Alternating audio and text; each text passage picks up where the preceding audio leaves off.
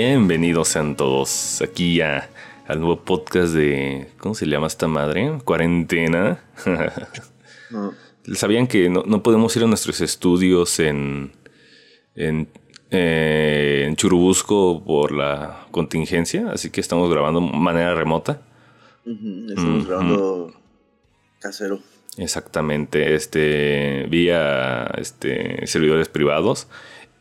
Lo que parecía antes errores del lag de Discord era más que mala acústica de los estudios Churubusco, así que pues... sí, maldita sea. Maldita sea. No pagamos 10 mil pesos semanales para eso, pero bueno. Simón. Y bueno, conmigo se encuentra Ricardo. ¿Qué pedo, güey? ¿Cómo andas? Mucho mejor. Ya menos crudito. Pero bien, todo bien. Con algo de dolor de espalda. Supongo que estuve mucho tiempo sentado jugando. Pero bueno, todo en orden, todo correcto. ¿Y tú, Sam? ¿Qué tal? Todo es bueno. Muy bien. Ya aquí en la ciudad de Querétaro, al parecer, las cosas no van tan bien porque volvemos a semáforo rojo este lunes. Sí, cabrón. ¿Qué significa eso? Que los semáforos todos van a estar de rojo, nada para... Oh, calavera.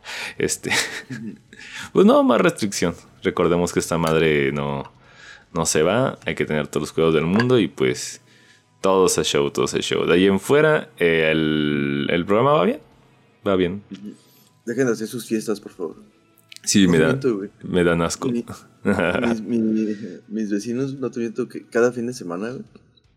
Tienen fiesta, pero así de esas de que traen como banda en vivo. No mames. Y así súper cínico, mal pedo, güey. Y obviamente pues no son fiestas de 3 personas o 2 personas. O sea, es cotorreo grande, güey. Es como demonios, qué pedo. Son parte del problema, pero bueno. Sí, asquito, güey, pero...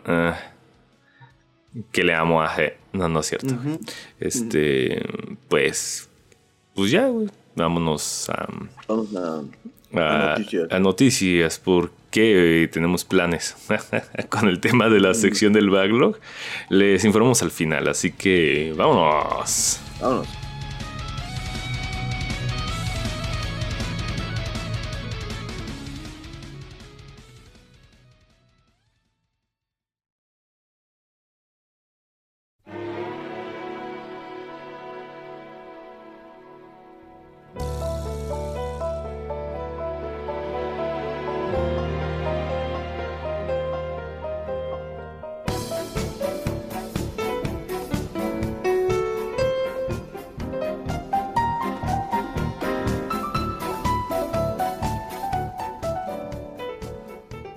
Bueno, esta es la sección de noticias. Ahora mis subordinados, directamente desde la Warner, desde Blumhouse, desde Amazon, etcétera, me han mandado distintas notas. Oye, Rick, ¿qué pedo? ¿A poco? ¿Cómo ves esto? Oye, me contaron. ¿No te molesta que te estén te joden y joden con... Oye, ¿puedes meter esta nota? ¿Puedes meter esta nota? Fíjate que un poco... O sea, hay gente que me cae bien de los medios, pero hay otros que son medio déspotas y ya ahorita están así como de, oye, Rick, ¿me haces un favor? Mete la nota de mi estudio, por favor. Te envío un maletín, te envío una ediciones especiales. Sí, y es como de, o sea, no me puedo vender tan barato yo también. ¿Me explico? Sí. Pero bueno. Ok, ¿qué notas aceptaste?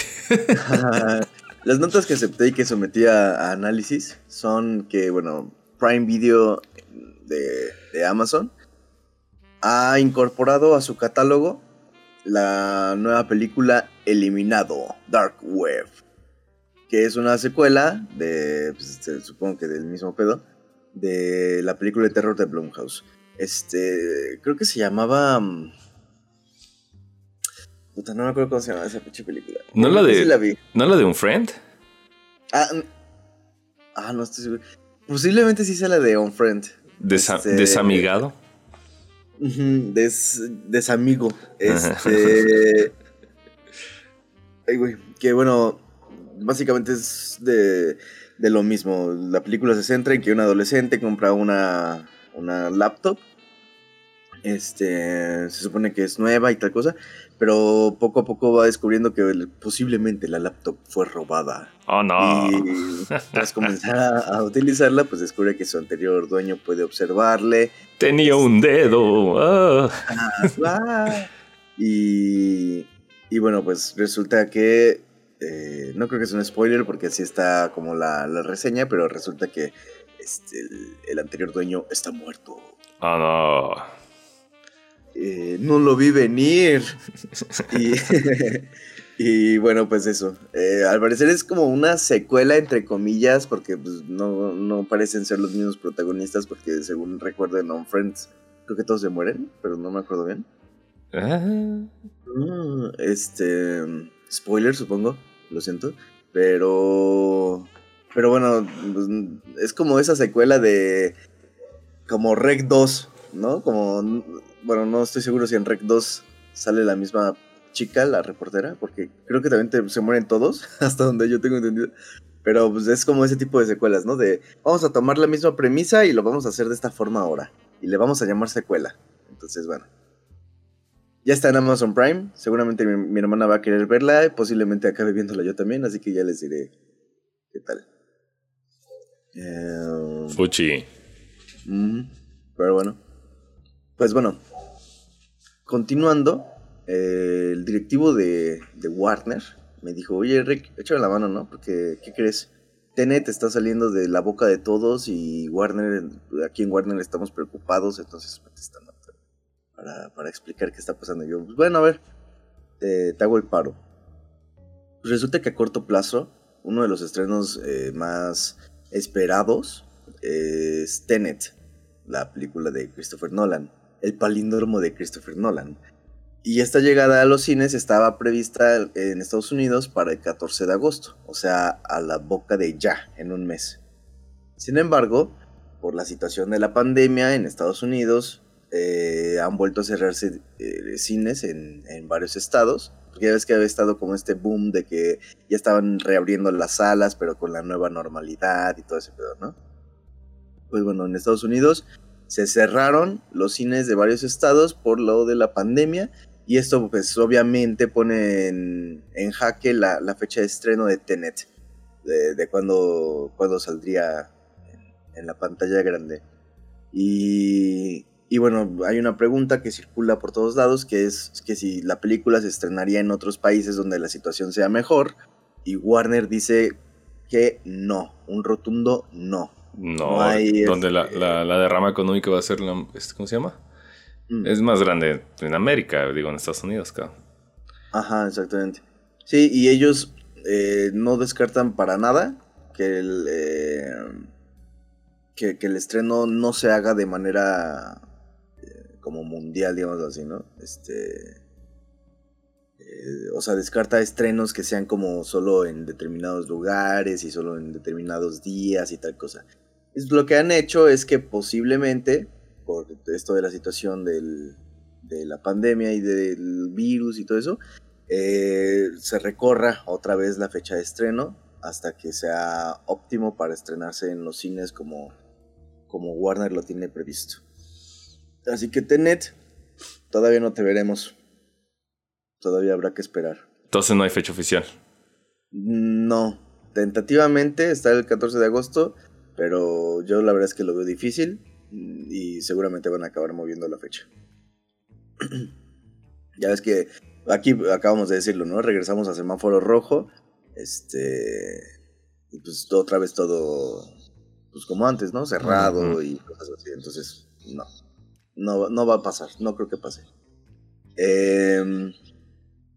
Bueno, DC, esto es para los frikis, y yo lo metí porque chinguen su madre. Ok. DC ha anunciado que publicará un spin-off de 12 números de Watchmen. Esta novela de Alan Moore, bueno, escrita por Alan Moore. Y que bueno, es sabido, ¿no? Y es obvio. No sé en qué roca vives si no lo sabes, pero pues ya tiene su adaptación en serie, la cual no he podido checar, y en película, adaptación cinematográfica por Snyder. Esta nueva historia estará centrada en Rorschach y el guión será escrito por Tom King, mientras que las ilustraciones correrán a cargo de Jorge Fornés, Dave Stewart y Clayton Cowles. A mí me saca un poquito de pedo porque no sé si tú ya leíste la Watchmen, el TVO. No. Ok, bueno, pero no voy a spoilear nada, pero la trama estará ambientada 35 años después de los hechos acontecidos en Watchmen, en el original, porque ya ves que está este otro arco de... ¿Cómo se llama? Que hasta sale Superman en la portada y hay un pedo ahí con Doctor Manhattan y todo el rollo, pero no me acuerdo cómo se llama. Ok. Este número, estas grapas. Pero bueno, la trama será ambientada 35 años después de los hechos acontecidos en Watchmen. Y ya no, pues no voy a decir más, porque si no sería un spoiler de la novela gráfica. Es que no me acuerdo si en la película también pasa, la verdad. No sé de qué hablas, pero bueno. Es que no quiero regarla. En la película, ¿qué pasa con Rorschach? Muere, ¿no? ¿Cómo? Ay, no me acuerdo, güey. Pendejadas de Zack Snyder. ¿Quieres que le meta ahí memoria, güey? Ok. Bueno. Toma esa idea de la película y piensa como una trama 35 años después de que pasó eso en la película. Es que no sé si sea lo mismo, pero que en la novela gráfica. Pero en la novela gráfica también muere Rorschach. Ok. Entonces, bueno, 35 años después de los hechos acontecidos en el cómic original, Rorschach ya está muerto y luego va a reaparecer. ¿What? Es como que... En forma de fichas, güey. De fichas sonrientes. Es extraño, pero bueno. Va a haber más Watchmen para los que esperen más Watchmen. Por si alguien lo pidió. Ya había secuela, ¿no? Pero la gente como que... Bueno, sí. Puritana, ya sabes que pinche Watchmen es becerro de oro, como... cabrón. Ajá, güey. Sí, la verdad es que yo no me metí a leer más. O sea, sé que hay más trabajos alrededor de Watchmen, pero pues, yo quedé bien con la novela gráfica, así que con la original de Alan Moore. Entonces, pues, no me ha dado como desafío de más cosas. Y bueno, para terminar, Ben Stiller será el encargado de dirigir y protagonizar la nueva película Rat, así en mayúsculas. ¿Ven la rata asesina? ¿Ven la rata asesina? A huevo, güey. No lo había pensado, okay. Puede ser. Y bueno, este relato, escrito, para sorpresa de todos, o sea, de nadie, es de Stephen King. La historia narra cómo Drew Larson es un hombre que escribió una exitosa novela. Un escritor. Un escritor escribiendo sobre un escritor, el meta del meta, güey. No, es que Stephen King siempre escribe sobre escritores. ¿Ah, sí? Sí, pendejo. No, ni idea, güey. No soy letrado en King. No eres nada, güey. Soy un don nadie, perdón. Miau, miau, miau, miau, qué triste. La historia narra cómo Drew Larson, que es un hombre que se dedica a escribir y tal cosa, pero se dedicó acaba dedicándose a la educación, porque cuando tenía una buena idea para escribir otro libro, comenzaba a tener problemas físicos y mentales y acababa como aplazando o suspendiendo, supongo, esta labor de escritura. Sin embargo, después se metió a trabajar en un thriller que le resultó prometedor, y para desarrollarlo como debe de ser, decide aislarse a una vieja cabaña para finalizarlo. Todos los elementos están ahí, güey, ¿qué pedo? Una cabaña olvidada en un lugar olvidado, un escritor, en fin. Y bueno, ahí comenzarán a golpearle las inseguridades de su enfermedad mental. Así que lo que hace Drew es pues una especie de pacto con una rata. La rata le ofrece al escritor librarle del bloqueo y de las inseguridades y de sus pedos físicos y mentales y todo ese desmadre, a cambio de la muerte de unos de sus seres queridos. Así que... ¿Por qué esto me suena tan familiar? No, oye, no lo sé. Esto me recuerda un poco, creo que la novela de Horns, alguien le ofrece al Harry Potter el poder de leer mentes con los cuernos o algo en cuenta, no sé, me suena muy, muy familiar, güey, sí. No sé, güey. O de los Simpson vino, güey, no sé, güey. De los Simpson. No, pues quién sabe, a mí me sonaba como... Pues como todas las películas en donde acaban aislados en una cabaña en el bosque. Con la rata. Y con una rata. Cambia la rata por una entidad demoníaca y tenemos Evil Dead. Pero, pues bueno. Más Stephen King para los fans de Stephen King. Y más Ben Stiller para los fans de Zoolander. Pendejo. Ok. A mí me gusta Zoolander, pero... Sí, está chido. Está chido. Pero bueno, pues eso sería todo. No sé si tú tengas alguna otra nota, Sam. A ver... además de lo obvio que vamos a abordar en nuestros temitas, pero... Ah, aquí estoy viendo la rata.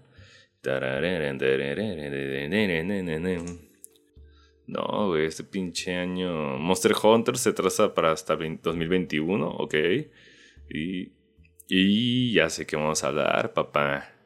Okay. La noticia del año, güey. ¿Qué pasó? Se anuncia la secuela de la novela de Ready Player One. Ok.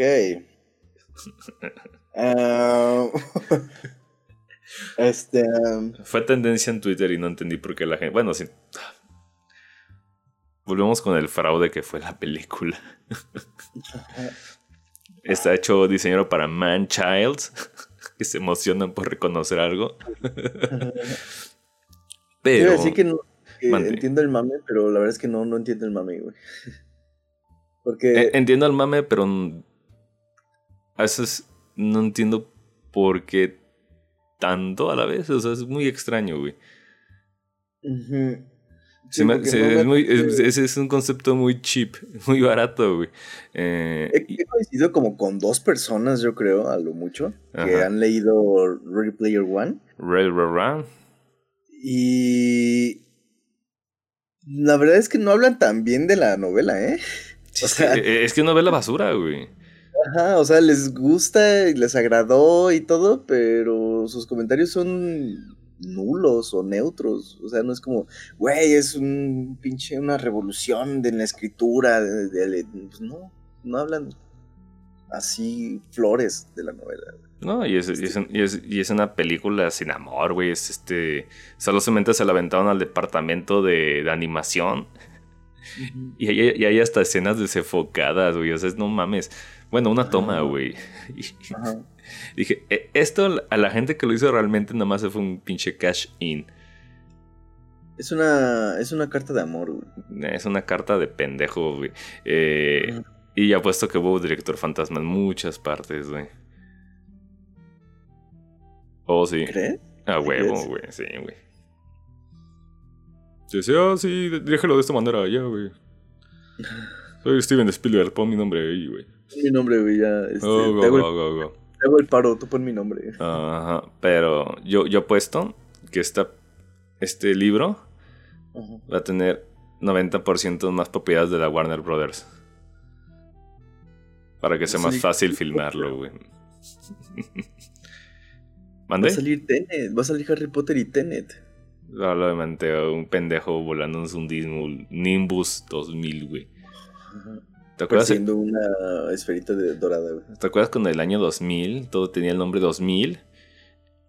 Y por eso el Nimbus, le pusieron Nimbus 2000, perro. Hasta antes, Godzilla 2000. Godzilla 2000. ¿Te acuerdas cuando el 2000 era el futuro? ¿Te acuerdas cuando los supersónicos eran en el año 2000, güey? Verga, estamos viejos, amigo. Y ahora tenemos TikTok. Y pandemias. No vivimos en el espacio, tenemos TikTok. Tenemos TikTokers. Y la gente cambia los pelirrojos por negros, cuando realmente los pelirrojos son la minoría y se están extinguiendo. Y los zurdos. What the fuck? ¿Te acuerdas cuando Demolition Man era una sátira? Ah, verga. ¿Y ahora es una realidad? Creo que Demolition Man tendría... Sí, exactamente. Es que es una película de la super adelantada hace tiempo. Sí, güey. Y la trataban bien mal, güey, cuando salió. Sí, creo que deberíamos hacerle algo un día a Demolition Man. No, sí, necesita... No, bueno, tiene mucho amor, pero pues debemos darle un poquito más de amor. Ah, Candyman retrasa su estreno. Una película que me gusta mucho de los 90s. Basada en una novela de Clive Barker. De Clive Barker. Hellraiser.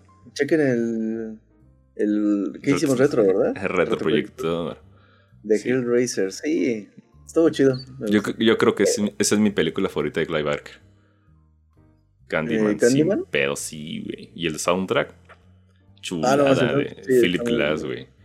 Muy chingón. Pero no sabía que iban a... O sea, ¿le están haciendo remake o algo así? ¿O qué pedo? Sí, es remake. Ya ves que el Candyman se inclina mucho por el sesgo afroamericano, güey. Y ya, pues como ya ves que el mame ahorita es horror afroamericano, pues, se adapta a los tiempos que todo el mundo está pidiendo. Ok. Yo voy a hacer contracultura, voy a hacer horror pelirrojo, güey. Porque se están extinguiendo. Sí, existe. Horror de zurdos, güey. Horror irlandés, güey. No, nada más haces el espejeado en la imagen. En postproducción y todos son zurdos. Y cuando salga la luz de la noticia de mi fraude, güey, tendré más publicidad. Exactamente. Ajá. Y voy a decir, fue un experimento social, güey. Que todos somos zurdos en el espejo. Yo estoy pendejeando. Muchísimo. No, habrá nueva película de animación de las Tortugas Ninja. Wow, por si alguien lo esperaba. Nickelodeon sí está explotando esta franquicia. Después de Michael Bay, 2 entregas. No vi la segunda, no se me antoja. Y no he visto las nuevas caricaturas y no creo que la haré. Así que Tortugas Ninjas, not for me. Yo no vi ninguna. Más que la caricatura viejita y las películas oldies. Oh, sí. Güey, la primera de los 90, güey, nomás una chulada, güey. Sí, man. Sí, recuerdo que la llegué a ver como 2 o 3 veces, yo creo, en la tele que la pasaban así. De... Y más violenta de lo que necesita, güey. Porque Splinter colgado sangrando y mientras lo agarran a putazos. Un poquito innecesario. Pero bien, sí. Había escuchado una vez que la película La Tortuga Ninja era como mascaba como que una amalgama de lo que significa el cine de los 90s y los 80s, güey. Interesante lectura de tortugas que practican karate, ninjutsu o mamadas. O lo que sea. Tortugas Naruto. Siguiente noticia. Margot Robbie será la protagonista de reboot de Piratas del Caribe, güey. Wow. Sí, una vez que iba a haber un reboot de esa madre. No sé para qué. La primerita no está mal. ¿Tú recuerdas a Harley Quinn? Ahora estará en el mar. Harley siendo Quinn soberbia. Porque eso necesita ser una protagonista soberbia. ¿Ella va a ser qué? ¿Elizabeth? ¿O Jack Sparrow? Supongo que un tipo Jack Sparrow. Que necesitas tu personaje cringe que la gente mame. Ok. Puedo ver el fracaso desde aquí sin usar telescopio, güey. No sé, güey. No, yo sí veo el fracaso desde aquí, güey. Es obvio, es obvio. No, la trilogía no necesita reboot ni nada por el estilo, güey. Pero bueno. ¿Ya viste que Margot Robbie pasó de películas más de autor a Sherlock Pitero de su producción? Cuando realmente es al revés. ¿Ah? La gente sí que quiere que se toma más en serio. Sí, pero bueno. ¿Te acuerdas de la película Aytonia? Muy buena película. No la vi. Y ahora será Harley Quinn. No, hablando en serio, Aytonia es una película chingoncísima y ella actúa poca madre. Pero bueno, a veces entenderán que no sé, es un gimmick. Quiero meterla. Pero bueno, Universal prepara un reboot para Twister, la película. ¿Te acuerdas de la película de científicos persiguiendo tornados?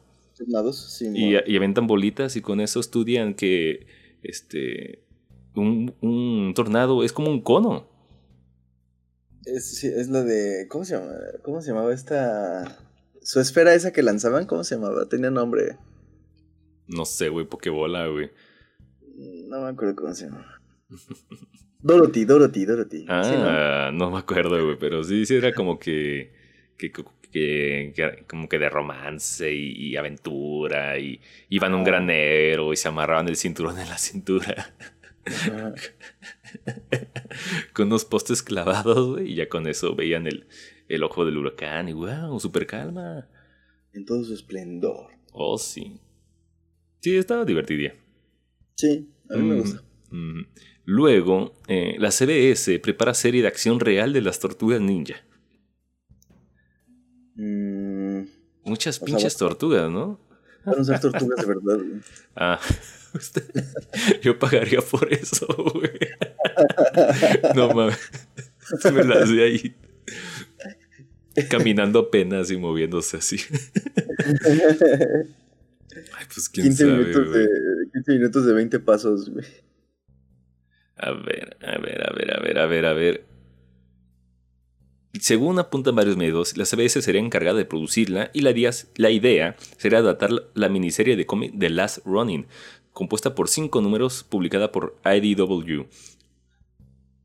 Que fue a finales de este año. Cabrón, ¿cómo está eso? La historia transcurre en una futura ciudad de Nueva York muy diferente a la que conocemos, donde una solitaria tortuga superviviente va en una misión aparentemente desesperada para obtener justicia para sus familias y amigos caídos. O sea que no es un reboot, es parte de un spin-off. No, eso me interesa más que la película, güey. Pues... Caguañonga, perro. A mí los dos, güey. La verdad es que no me desagradan las tortugas, pero nunca he sido así como fan. Es que las tortugas, ya ves que los cómics primeros eran super gritis, güey. Ajá. No tenían personalidad y nada más eran como una bola de mercenarios. De asesinos, literal. Y ya se hizo eco-friendly, cabrón. Y es lo que conocemos. Pero sí ha habido spin-offs de cómics donde no mames, están mutilados de Leonardo sin brazo, Miguel Ángel pierde un dedo, pendejadas así, güey. Entonces, okay. Sí, güey, está súper raro, pero sí existe esa versión super ultra gritty, güey. Entonces, es como supongo que tu DC Dark Hour. ¿Cómo era tu película que salió hace poco? Justice League, Apocalypse, Dark War. Esa mamada, güey. Imagínate algo así, güey. Con las taratugas ninja, güey. Ajá. No suena mal. Ok. No suena mal, de hecho. Y el tema es que desde hace mucho y se concibió así que existe, pero bueno. Sería como que una revisada. Entonces, vamos a ver qué más hay. Los Otros, la película de este español de Alejandro Amenábar, dará el salto a la pequeña pantalla como serie, güey. A ver, otra vez, ¿cómo? La película de Los Otros, con Nicole Kidman. Ah, sí, ya, ok. La de los... Sí, ya, la del... que igual en una casa... Ajá, con... y que se muda con los niños y está esperando al esposo y shalala. Tendrá miniserie. Bueno, serie. Ok, puedo verlo, pero... Sí, pues a ver, ¿qué tal?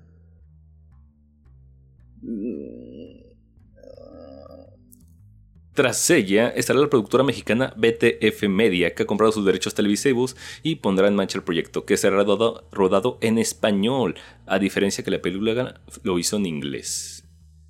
¡Oh! Hora de ver una película, una serie española con subtítulos.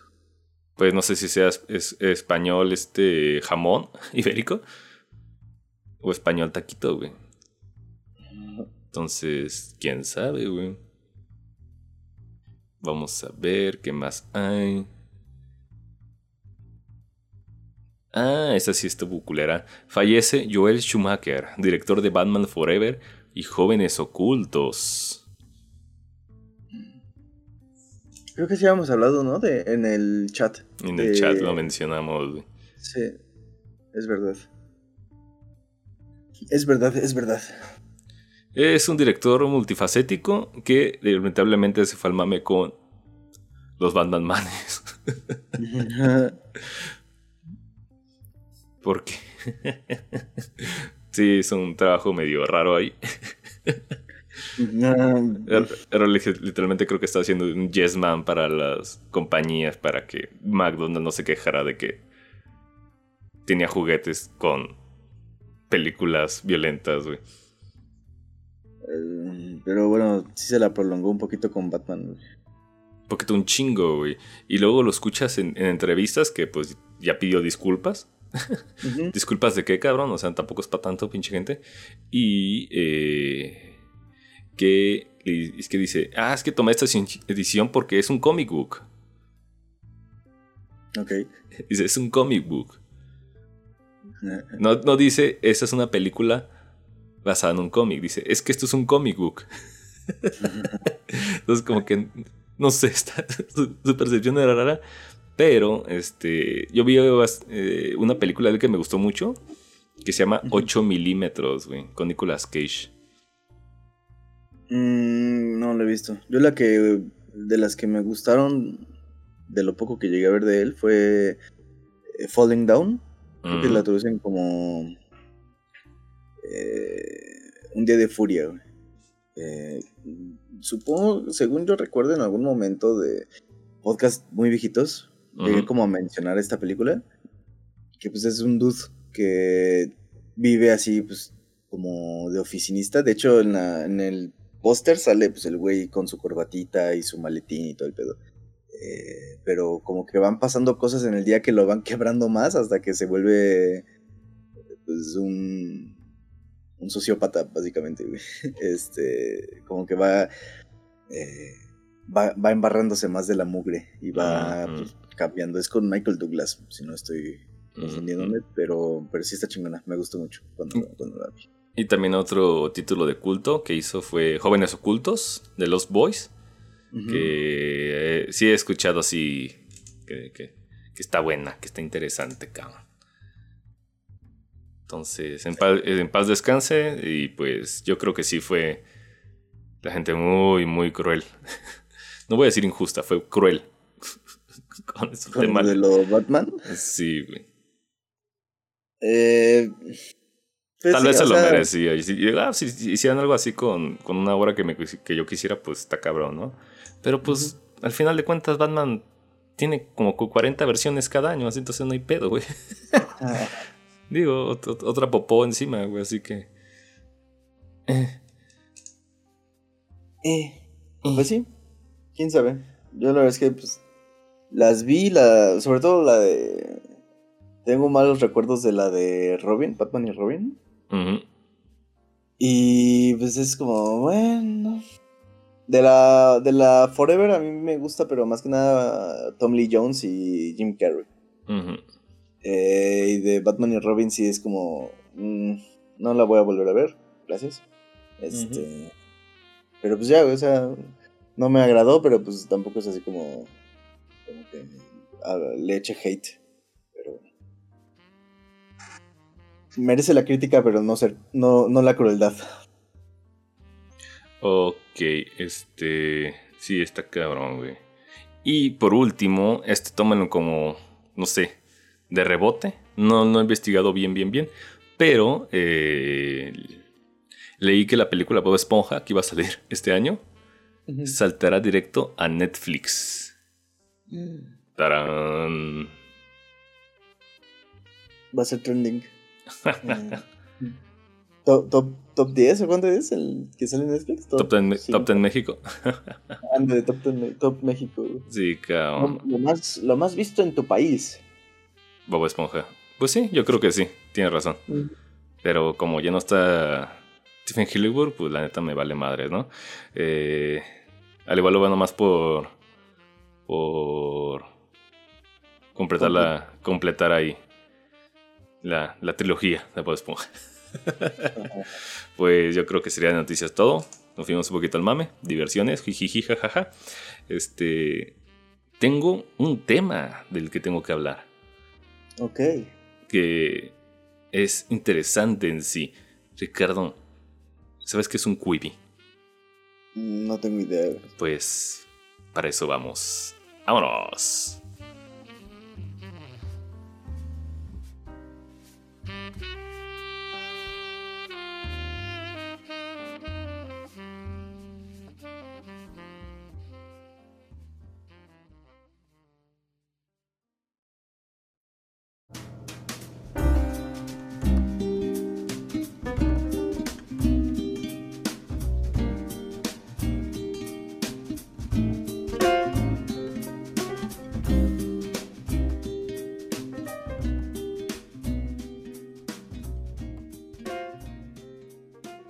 Ricardo, ¿qué es un Quibi?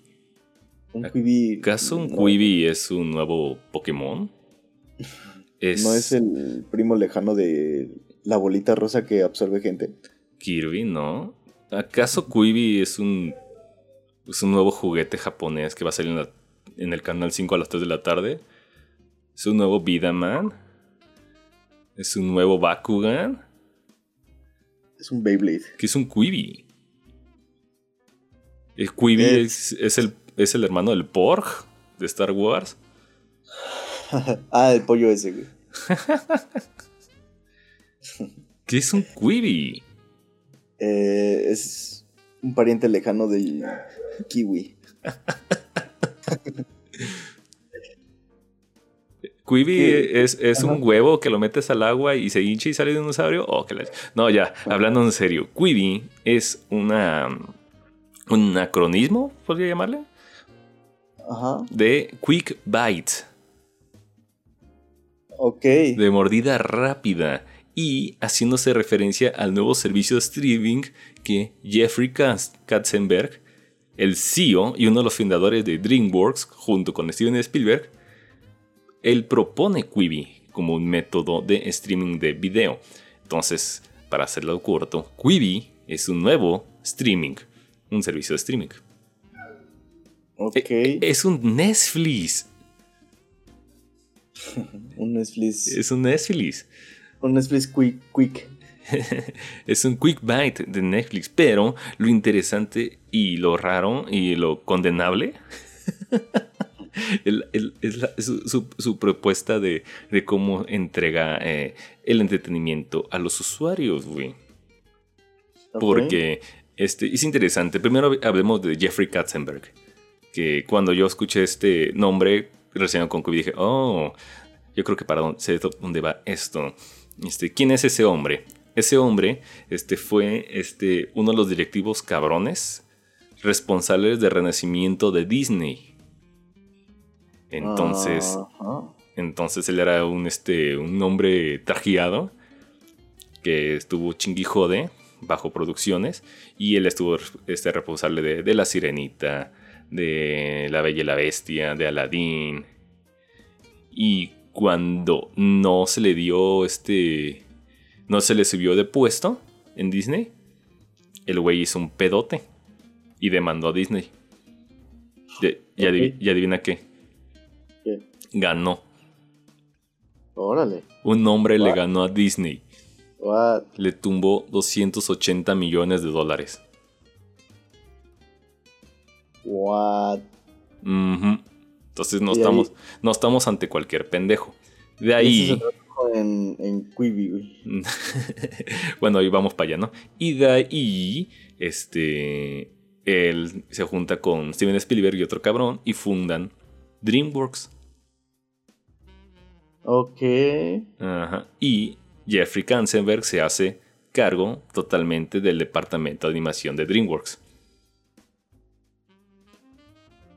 Que, como tú sabes, y vas a recordar, las primeras películas de este cabrón por parte de DreamWorks Animation fue Ants, que salió en paralelo con Bichos, y fue Shrek, que fue una película donde le echaban mierda a Disney. Sí. Media ardilla, pues ahí tiene sus razones, ¿no? Y de ahí, pero pues, sí, o sea, sí están buenas las películas. O sea, digo, es un directivo, pero listo, cabrón. Uh-huh. Es un trajeado suitue. Y pues el güey fue responsable de... Ahí están títulos como productor ejecutivo en El Príncipe de Egipto, del Dorado, Sinbad, todo ese pinche desmadre. Todas esas películas tan características de 2D, de animación. Y pues sí, realmente el cabrón es un pinche... Es un cabronzote, güey, en la industria. No es cualquier pinche pelagatos, güey. El Dorado.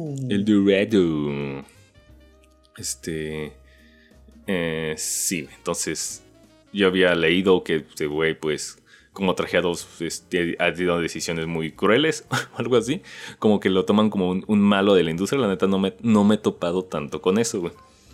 Y pues este cabrón crea Quibi junto con otro grande de la industria que pues desconozco su nombre, pero me llama la atención por el hecho de la parte de la historia de animación, porque pues es Jeffrey Katzenberg empujando un servicio de streaming. ¿Qué significa esto? Que él empujando su servicio de streaming, él tiene muchas alianzas con un chingo de nombres importantes. Entonces va a tener producciones de Steven Spielberg, de Guillermo del Toro. Ya salió uno con el hermano del Toro, güey. Un chingo de mamadas, güey. Con Ay, no, ¿cómo se llama? Ajá. Vamos a ver... Quibi. Lista de Quibis original. Chingo de mamadas, güey. Y pues tiene alianzas con Disney, tiene alianzas con la Sony, tiene, o sea, tiene un chingo de dónde agarrar, güey. Pero el pedo viene cómo consumes Quibi. Ok. ¿De dónde viene? ¿Por qué Quibi? ¿Por qué Quick Bites? ¿Por qué? Resulta... Ahí te va el primer chingazo, cabrón. ¿Estás listo? A ver. ¿Estás listo? Ajá, estoy listo. Todos sus capítulos, todos sus productos, películas, series, programas de televisión, etcétera, están divididos en capítulos de 10 minutos. Oh, ya. Sí habíamos hablado de eso, ¿no? Una vez. No tanto, güey. Como que lo hablamos muy, muy lejano, güey. Como que... Sí. Como era de... La propuesta de Spielberg es tal. O la idea de Spielberg. Porque me acuerdo que mencionamos a Spielberg en particular, güey. Ajá. Odiando Netflix y yéndose a Quibi, güey. Ajá, sí, güey, exacto. ¿Qué pedo? Ajá. Mindfuck. Ajá. Y aquí lo tengo. El contenido de Quibi cae en 3 categorías principales: películas en capítulos, partidos en capítulos de 5 a 10 minutos, programas sin guión y documentales que son episódicos y duran menos de 10 minutos. Y videos diarios esenciales como temas de entretenimiento, noticias, pendejadas así, como blogcitos que duran de 5 a 6 minutos, güey.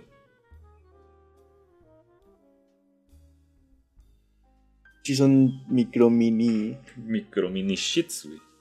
Entonces yo así asumo y retomo y demás que pues quieren tomarse pues ir a eso, ¿no? Pues tragar pendejadas rápidas, ¿no? Imagínate Irishman en 5 a 10 minutos capítulos, güey. 20 temporadas, güey. What? Ok, güey. Ahí te va el otro putazo, güey. Ajá. ¿Estás listo? A ver. ¿Estás listo? Limpia tus sucios oídos, cabrón. Porque Quibi solamente lo puedes ver en celular. Ok. Scorsese en este momento se está retorciendo. Deja esa idea sentar. 3 segundos. Y adivina qué. Ajá. Está siendo un fracaso.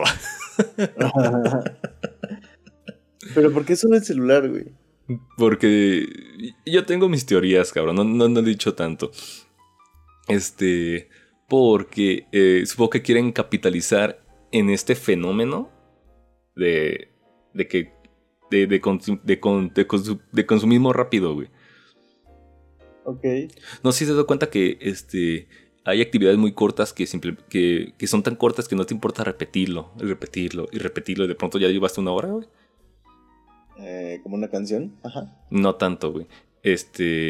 Vamos a poner un ejemplo muy tonto ahorita. Los TikTok.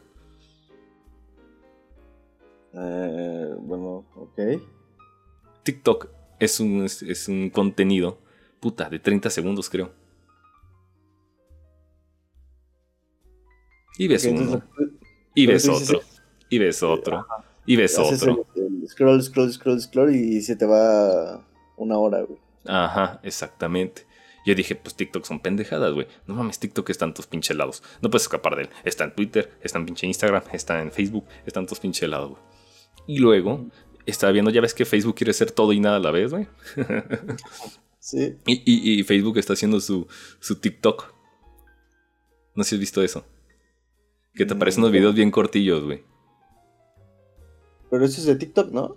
No, bueno, tiene la marca de agua TikTok, pero porque se hizo ahí. Pero hoy están dando un servicio de videos cortos, TikTok, tipo TikTok. Ok, sí sé de qué hablas, pero, o sea, ¿cuáles son esos videos que dices? Porque sí me aparece así la sección. Sí, aparece, ya ves que escroleas poquito y te aparecen unas secciones de videos cortos, güey. Ajá. Que sean bajados de TikTok es otro tema, ¿no? Pero sí provee un servicio así llamado, creo que ellos le llaman Lasso, LASSO. Ok. Entonces están proveyendo eso porque pues ya saben, también es la idea del consumismo rápido de 10 minutos. Y yo creo que esa madre está pensado para el cabrón que acaba de comer y nada más quiere escribir una pendejada, el güey que está esperando en el camión, que va en el camión. Gente de a pie. ¿Con qué me refiero de a pie? Que no está en su sala. Que va, sí, uh-huh. Que va en el camino. Sí, o sea, pues, sacas y pues, no sé, estás una visita incómoda o algo así, sacas tu teléfono y te pones a pendejar. Entonces quieren capitalizar en eso. ¿Te acuerdas el fenómeno de Flappy Bird? Hace unos 8 años. Sí. Que era como, es un pinche juego de 10 minutos, pero intentas. Entonces hay un tema ahí, un fenómeno psicosocial, güey. Bueno, tú has de saber, ¿no? Que pues por pequeñas mamadas inviertes tú más tiempo. Porque dices, pues es corto, lo puedo dejar, güey. Uh-huh. Entonces Quibi quiere entrar a eso, güey. Pero está siendo un fracaso. Está siendo un fracaso, güey. ¿Por qué? Porque tuvo el infortunio, diagonal al fortunio, de estrenarse en una pandemia. Que bueno, ahí también podría haber, o sea, estrenarse en una pandemia podría haber sido como la mejor decisión. O la peor decisión, dependiendo como de muchas cosas. Exacto, porque el TikTok, no mames, está por todos perros lados y es por tema de pandemia, güey. Ajá. Porque un cuivino. Porque un contenido, películas que solo te puedes ver en tu teléfono por 10 minutos, güey. O capítulos así, no está haciendo, güey. Está muy raro. Y lo que he escuchado es que sí, hay un par de catálogos de películas y programas de televisión que se sienten baratos.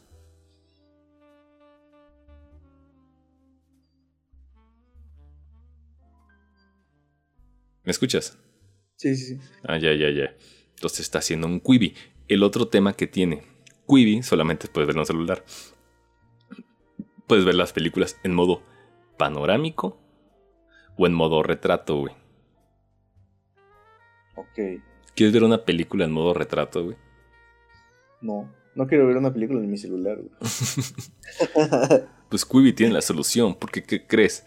Le hace zoom y hace el paneo de la toma donde lo necesitas. O sea, a ver, estás viendo tu cosa, güey, en tu celular. Pasa una toma que te gusta. A esa toma tú le puedes hacer zoom. No. Si tú lo pones en modo retrato, te hace el zoom automático.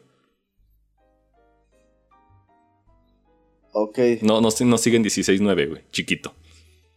Ajá. Sino que está en modo retrato el video. Y como ya ves que antes las películas pues siempre han estado en formato panorámico, güey.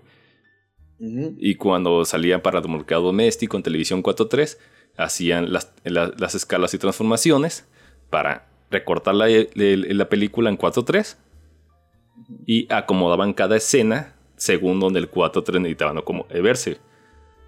¿Me explico? Ajá. Porque si lo dejan todo el tiempo centrado, pues vas a ver gente cortada a la mitad o algo así, güey. Entonces hacían esos pequeños paneos del 4:3 para que fuera lógico, güey. ¿Me explico? Ok. Y entonces con este nuevo Quibi están haciendo ese zoom y esos paneos en esa resolución, güey. ¿Quieres ver algo así? No. Es como TikTok. Eso es Quibi, güey. Disponible solo en Estados Unidos y Canadá. ¿Y cuánto cuesta? ¿No tienes el precio? Como $5 al mes, güey. Bueno. No está disparatado, pero no pagaría $5 al mes. Áreas de servicio, Estados Unidos, Canadá, Reino Unido limitado, Australia limitado, Alemania limitado, güey. Ok. Digo, no está caro, pero yo no pagaría para Quibi. A mí lo que se me hace raro es que si algo probado en Netflix es que la gente encuentra tiempo para estar 5 horas tirado en el suelo viendo. Confirmo. Y eso es como que como la antítesis de lo que propuso Netflix, güey. Sí, como mantente en movimiento mientras ves esto. Pues sí, y aparte ya se... Pues, suena raro. Así como yo te lo propuse, suena lógico. Pero la gente le dices, güey, es un Netflix que solo tienes en tu teléfono y está dividido en pedazos. Y dura 10 minutos cada pedazo. Y entonces, ¿de qué hablas, güey? Soy horrible, ¿no, güey? Ajá. Y es otro servicio de streaming. Quizás, ¿sabes qué? O sea, por ejemplo, en países en los que el movimiento sí sea como indispensable. Estoy pensando, por ejemplo, en China. En Japón. En países así tan agitados en ese sentido. De que a huevo tienen que tomar el metro y ya sabes que pues, consumen cosas o juegan cosas o leen cosas durante esos trayectos.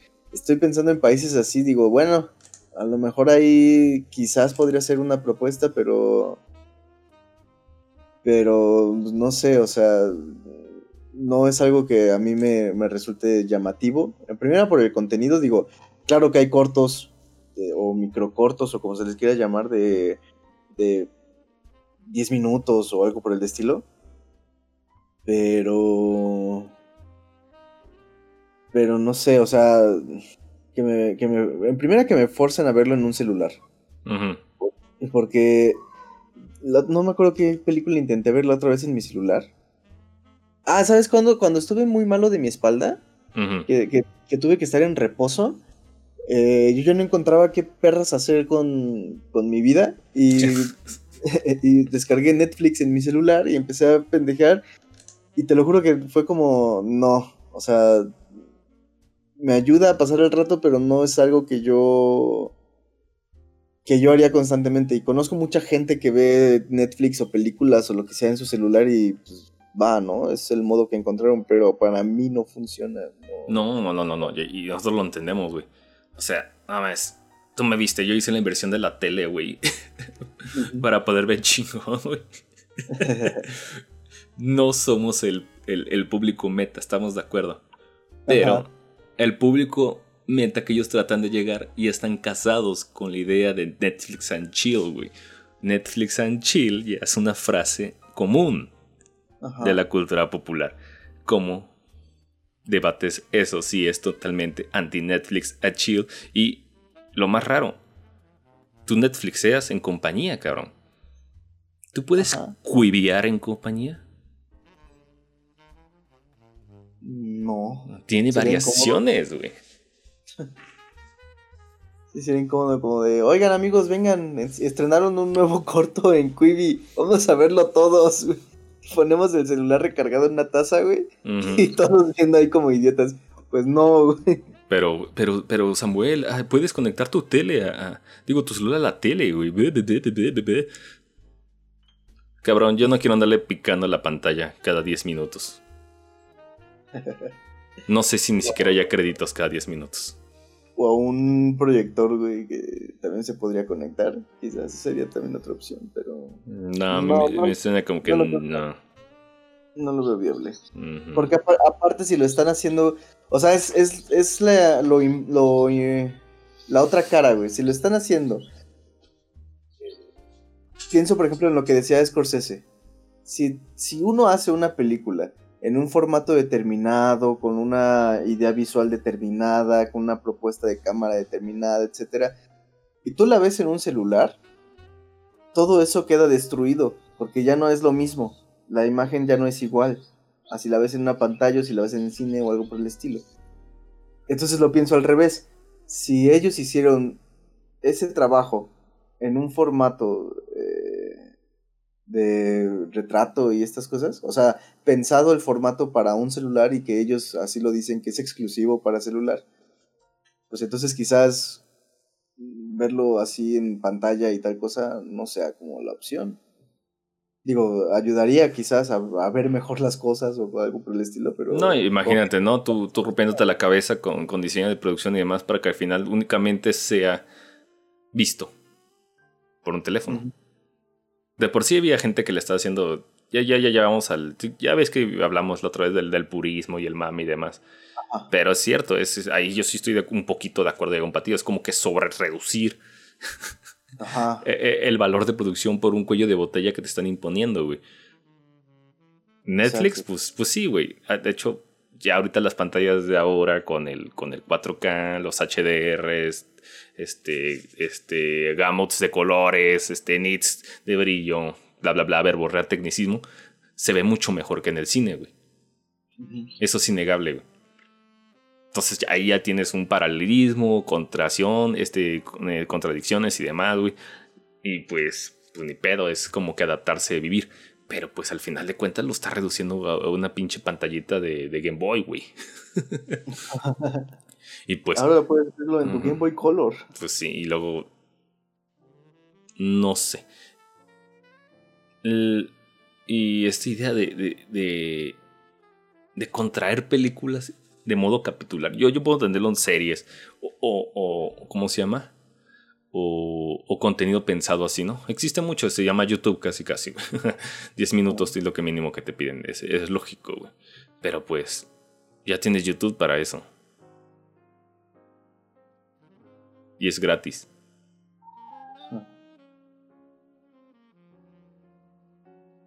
Entonces, ¿qué está pasando? ¿Por qué? ¿Por qué no está pegando? Y de hecho, hace poco salió una noticia de Alexander Aya. Va a adaptar unas obras de Junji Ito. Es un mangaka de horror para Quibi. Dije, puedo entenderlo. Historias cortitas para Quibi, ok. Y hasta ahí llega el medio. Ajá. Es como decís, tu director favorito. Había una de Sam Raimi que iba a trabajar para Quibi, ¿no? No me acuerdo. Creo que sí, güey. Imagínate, pues va a salir unas adaptaciones de los libros de sangre de Clive Barker para Quibi. Bueno, lo entiendo, güey. Uh-huh. Pero pues realmente te estás mismo limitando, güey. Fíjate que así podría ser una propuesta interesante, güey. O sea, si tomas relatos y cosas así, dices, le voy a hacer una propuesta a este relato de X autor, güey. Uh-huh. Porque hay relatos cortos muy, muy, muy interesantes. Y, bueno, y otros no tan cortos, también muy interesantes. Y quizás en ese sentido, o sea, si me dijeran, no, pues que le van a hacer una adaptación en Quibi a no sé, a X relato de un autor que a mí me guste, ¿no? Entonces diría, ok, bueno, me interesa la propuesta. No, de todos modos, ni podría pagarlo porque no está en México, y si está, la verdad es que no lo haría para ver solo una adaptación, pero me interesaría esa propuesta. En ese sentido quizás sí, pero es que teniendo en cuenta esto del celular y cosas así. ¿Qué? ¿No te llaman la atención los Quibi Original? Y yo digo, está bueno, güey. Puedes hacer relatos cortos de horror. No manches, pinche super nicho, güey. Y luego ya existe un servicio de streaming de horror, se llama Shudder. Entre más lo piensas, como que menos tiene sentido. Está justificado, pero no. Está raro, güey. O sea, no. No. No cuaja. No cuaja, güey. Entonces, eso es Quibi. Vamos a escuchar muchos nombres de gente con poder, porque está hecho por gente con poder, güey. Uh-huh. Lanzándote cosas para Quibi. Pero yo creo que va a morir, cabrón. Seguramente. Sí, porque si un día estamos hablando que es un Quibi, güey. La neta, aquí en México y Latinoamérica, no, güey. No da, porque pues, no sé, es un Quibi, güey.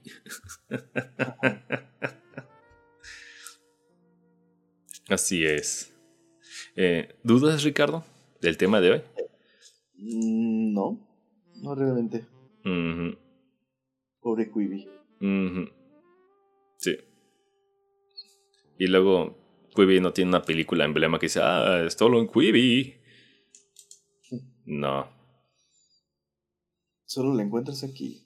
¿Te acuerdas de la serie Punk'd de MTV? Donde le hacen bromas a la gente. Sí, ajá. Está en Quibi. ¿A poco? Paga $5 para ver Punk'd. No, gracias. Tal vez lo encuentres en YouTube. Seguramente. ¿Ves? What? Quibi ya tiene competencia y es gratis. Se llama YouTube. Sí, no mames, güey. No, gracias. Entonces, eso es Quibi. ¿Otra duda? No, realmente. Ok. Pues, Ricardo, yo creo que tienes algo más que presentar en el programa, o ya nos vamos a despedidas. No, pues vamos a despedidas si quieres. Va, que va. Arri, vámonos.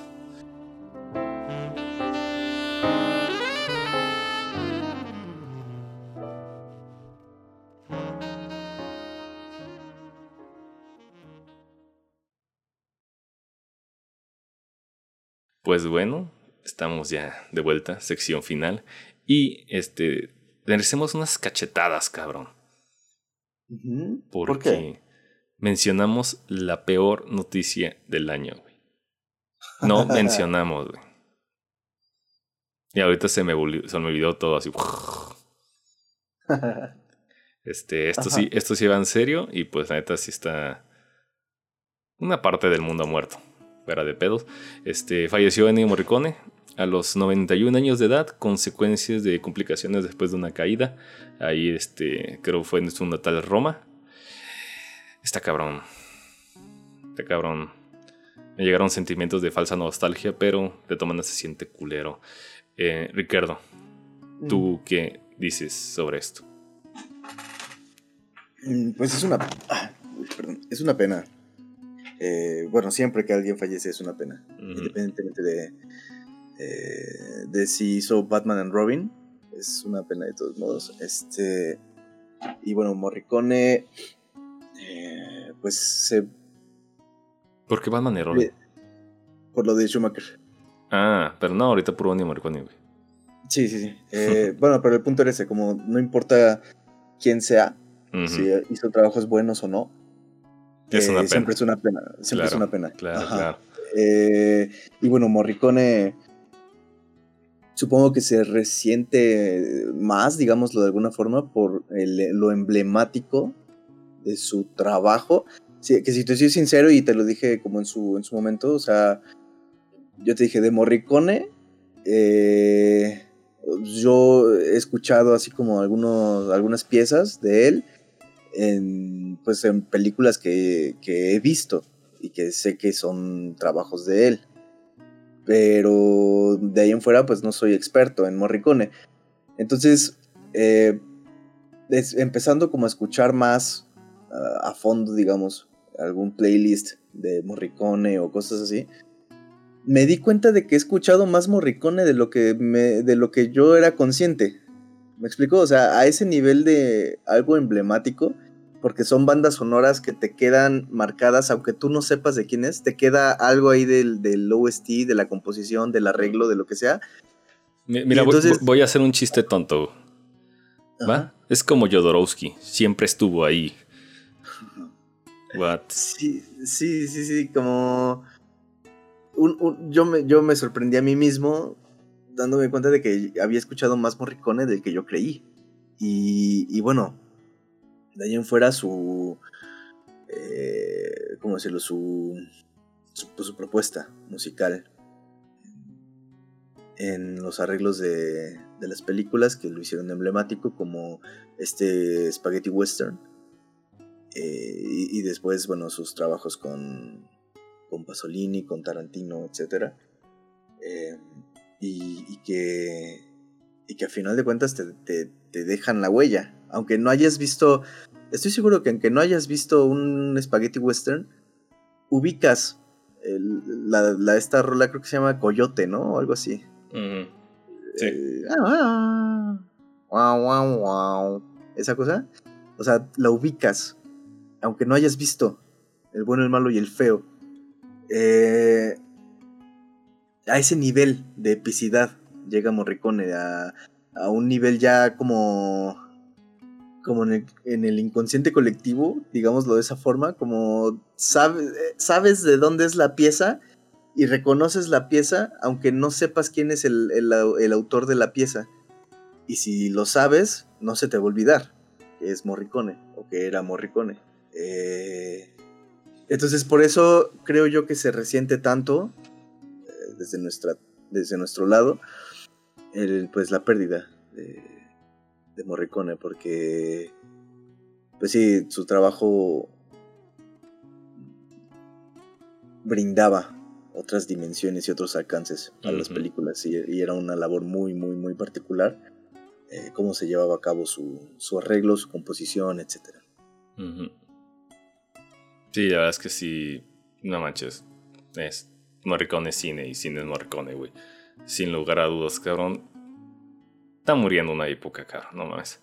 Está ojete. Y pues yo tengo una frase que digo porque estaba el mame de que no mames, solamente ha recibido 2 Óscares en su vida, uno honorífico y otro por Hateful Eight, creo, ¿no? Uh-huh. Y yo digo, cabrones, 1000 Óscares le siguen quedando corto a Morricone. Uh-huh. Fácil, cabrón, fácil, güey. Sí, su labor... Es que... Siento que sí era muy...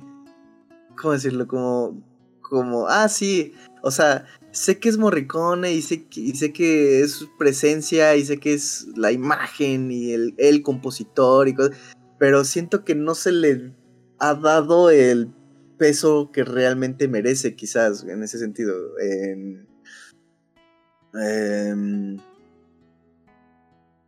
O sea, su como te decía, su labor no solo era...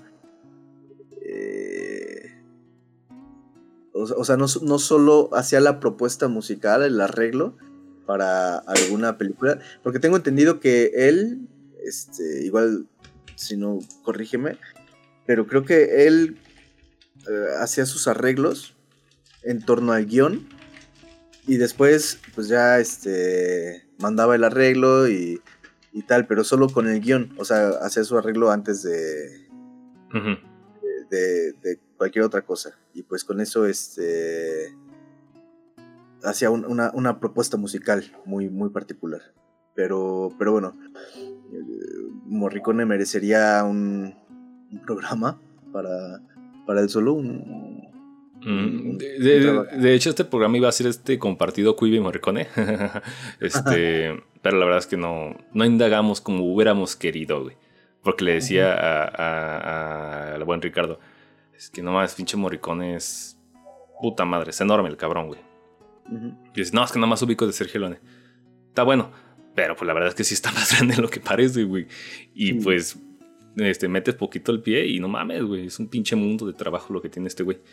Sí. Entonces sí merecería la pena indagar un poquito más para hablar el amplio espectro que tiene este cabrón de trabajo, con quienes ha trabajado, desde lo más alto hasta lo más que ha tenido, porque de todas maneras sigue siendo un tema interesante. Sí, cabrón, Ennio Morricone, descanse en paz. Y pues pues espérenlo, lol. Así es. Ricardo, ¿dónde nos pueden encontrar? Bueno, a ver si no se me olvida alguna. Nos encuentran en Facebook, en YouTube, en iVoox, iTunes, Google Podcast, Spotify y creo que nada más. Creo que sí. Y en todos lados nos encuentran como Increíbles Filmes. Uh-huh. Y pues bueno, igual todo el contenido, todo lo que nosotros hacemos y decimos, cualquier programa, hasta en Spotify, aunque Spotify cueste, los podcasts son gratis. Yo lo confirmo porque no pago Spotify y escucho podcast. Sí, no necesitas tener datos, lo descargas en Wi-Fi y se guarda como si fuera un MP3 más, ¿no? Exactamente. De hecho, todos los servicios que tenemos del celular, iVoox, iTunes, Spotify y Google Podcast, los descargas directamente y lo puedes eliminar pues, cuando gustes, o sea, no hay pedo, güey. Y uh-huh, Facebook ya no voy a subir nada ahí. es un cochinero. La verdad es que la gente hay una fama muy mala con Facebook y sus números. Y la verdad es que se puso muy nena. Dato curioso, me bloquearon la cuenta por un par de horas, güey, porque subí un meme. A mí también me la bloquearon otra vez, la mía, pero no me acuerdo por qué. Le voy a contar el meme, gente. Ustedes díganme si es... Tal vez puede ser insensible, pero obviamente es más chusco que la chingada. Era esta toma de Historia Americana X cuando ¿cómo se llama este actor? Edward Norton le pisa la cabeza al afroamericano contra la banqueta, ¿no? Uh-huh. Pero en lugar de estar Edward Norton, está editado y está una mona china queriendo aplastarle la cabeza al afroamericano, güey. Pero es el contraste de blanco y negro y la monita china en colores chillones, la chinga. Me lo marcaron como insensible, güey. Entonces alguien lo reportó. No sé. no sé cómo el algoritmo de imágenes detectó que era algo así, o ya detectan que esa imagen lo usan como neonazismo o lo que sea. No sé, cabrón. Y total, me pusieron ahí 30 días, te callas el hocico. Ni madres, güey. Puse impugnar. Uh-huh. ¿Qué pedo? Díganme qué show. Ah, vamos a ver tu caso. ¿Sabes qué? Revisamos tu caso, te vamos a dar 15 horas. Ah, perro. Y me pusieron otros 2 strikes. Otro por la misma imagen. Tengo strike 2 veces por la misma imagen. Y tengo uno por dice hate speech, como que pláticas de odio. Yo, ¿de qué hablan, güey? What? Seguramente está de troll en un grupo de ventas, pero hay que irnos con pincitas, güey. Y no, obviamente vamos a ir publicando memes, publicando los audios y demás, modo normal, pero gran multimedia ahí le vamos a dejar. Ahí le vamos a dejar, uh-huh, por un ratito. Que sí. Yo creo que esas son las noticias generales. Muchas gracias por acompañarnos. Y Ricardo, noticias, digo, recomendación.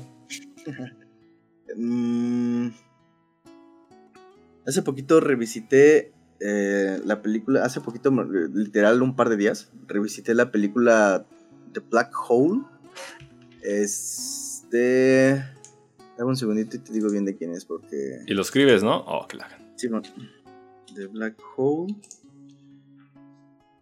Creo que seguramente ya he hablado de esta película, porque es una película que me apasiona, me emociona mucho por su contenido, que igual me gustaría en algún momento hacerle algo para no ahondar mucho ahorita en la película, porque creo que vale la pena. Mm. The Black Hole, 1979, de Gary Nelson. Es una producción de Disney, muy muy olvidada, pero muy reivindicable. A ver, The Black Hole, Plop, 1979, Gary Nelson. Listo. Pues ya, sería quizás mi única recomendación esta vez. Muy bien. Que la disfruten, si es que la ven. Es un poquito difícil de conseguir, de encontrar, porque una amiga quería verla. Yo la descargué, pues, en Torrent Guiño Guiño. ¿Dónde? Medio alternativo, ¿no? Ajá. Sí, me la mandó Disney directamente. Me dijeron, échanos paro, güey, haz de algo. Como todo, güey. Y una amiga quería verla, pero solo se la puede encontrar o en inglés sin subtítulos, pero me dijo que pues no, o en doblaje latino. Estuve escuchando pedacitos así del doblaje y no está malo. La verdad es que no es fatal ni nada por el estilo, pero sí me gusta a mí ver películas en su idioma original cuando es posible. Entonces, pues bueno, ojalá la encuentren, ojalá la disfruten y pues nada, sería la única. ¿Tú, Sam? Muy bien, yo ahora sí tengo recomendación. Tengo una recomendación de una película de horror, creo que es del 88. Se llama Pin, P-I-N. Ok. Y Pinhead. Más o menos como para Pinhead, ¿no? Y en otro lado es conocido como Pin, a Plastic Nightmare, güey. Es una película de horror canadiense. Realmente casi no se escucha en muchos lados, pero de vez en cuando, en los grupos correctos, escuchas que salta ese nombre, güey. Entonces, okay, podría ser denominado una joyita oculta, cabrón. ¿Y qué crees? Me encantó la pinche película, güey. Puta madre, muy buena, güey. Obvio, okay, bajo sus límites, que es... es una película canadiense del 88 y bla, bla, bla, bla, bla, bla, bla, ¿no? Pero realmente es súper, súper disfrutable, güey. ¿De qué trata? Trata de una familia, que vive en un pueblo. Es una familia muy acaudalada, muy adinerada, en el que el padre de la familia es médico, güey. Y el médico educa a sus 2 hijos, un hijo y una hija, por medio, bueno, les educa de manera, te enseña de anatomía, cuerpo y demás, ¿no? Cosas médicas, ¿no? Uh-huh. Lo hace en su consultorio, pero en su consultorio tiene un muñeco a escala real del sistema musculatorio y le llama Pin. Okay. Lo cagado es que el papá médico hace ventriloquismo y le habla a los niños a través de PIN. Ah, qué creepy. ¿Y qué crees? Pues uno de los dos niños se lo cree. Y hasta ahí le voy a dejar, güey. Okay. No necesitas saber más. Es la premisa. Sí es creepiness, pero está chingona. Y pues se maneja como lo que es, ¿no? No te toma por tonto. Excelentes actuaciones. La música un poquito exagerada, pero no importa. Es todo chingón. Y chequé la filmografía del director y pues hizo más películas para televisión. O sea, como que quedó en el olvido, pero esa quedó chingona. Así que... chequen PIN, a Plastic Nightmare de no sé quién chingados. Ahí voy a poner todo lo que nosotros recomendamos. Siempre está en comentarios bien escrito con su año y director, así que no hay pierde. Y pues qué chingón, ¿no? Ricardo, pues vámonos. Muchas gracias por acompañarme. Perdón. Hablando de música, a mí me gusta muchísimo la composición musical de Black Hole. La compone y la arregla John Barry, que según tengo entendido es el mismo güey que creó la icónica musiquita de 007. Oh. Entonces a él le debemos el tan esa musiquita tan particular, se la debemos a él. No fue Morricone, y estás hablando de que hay un multiverso.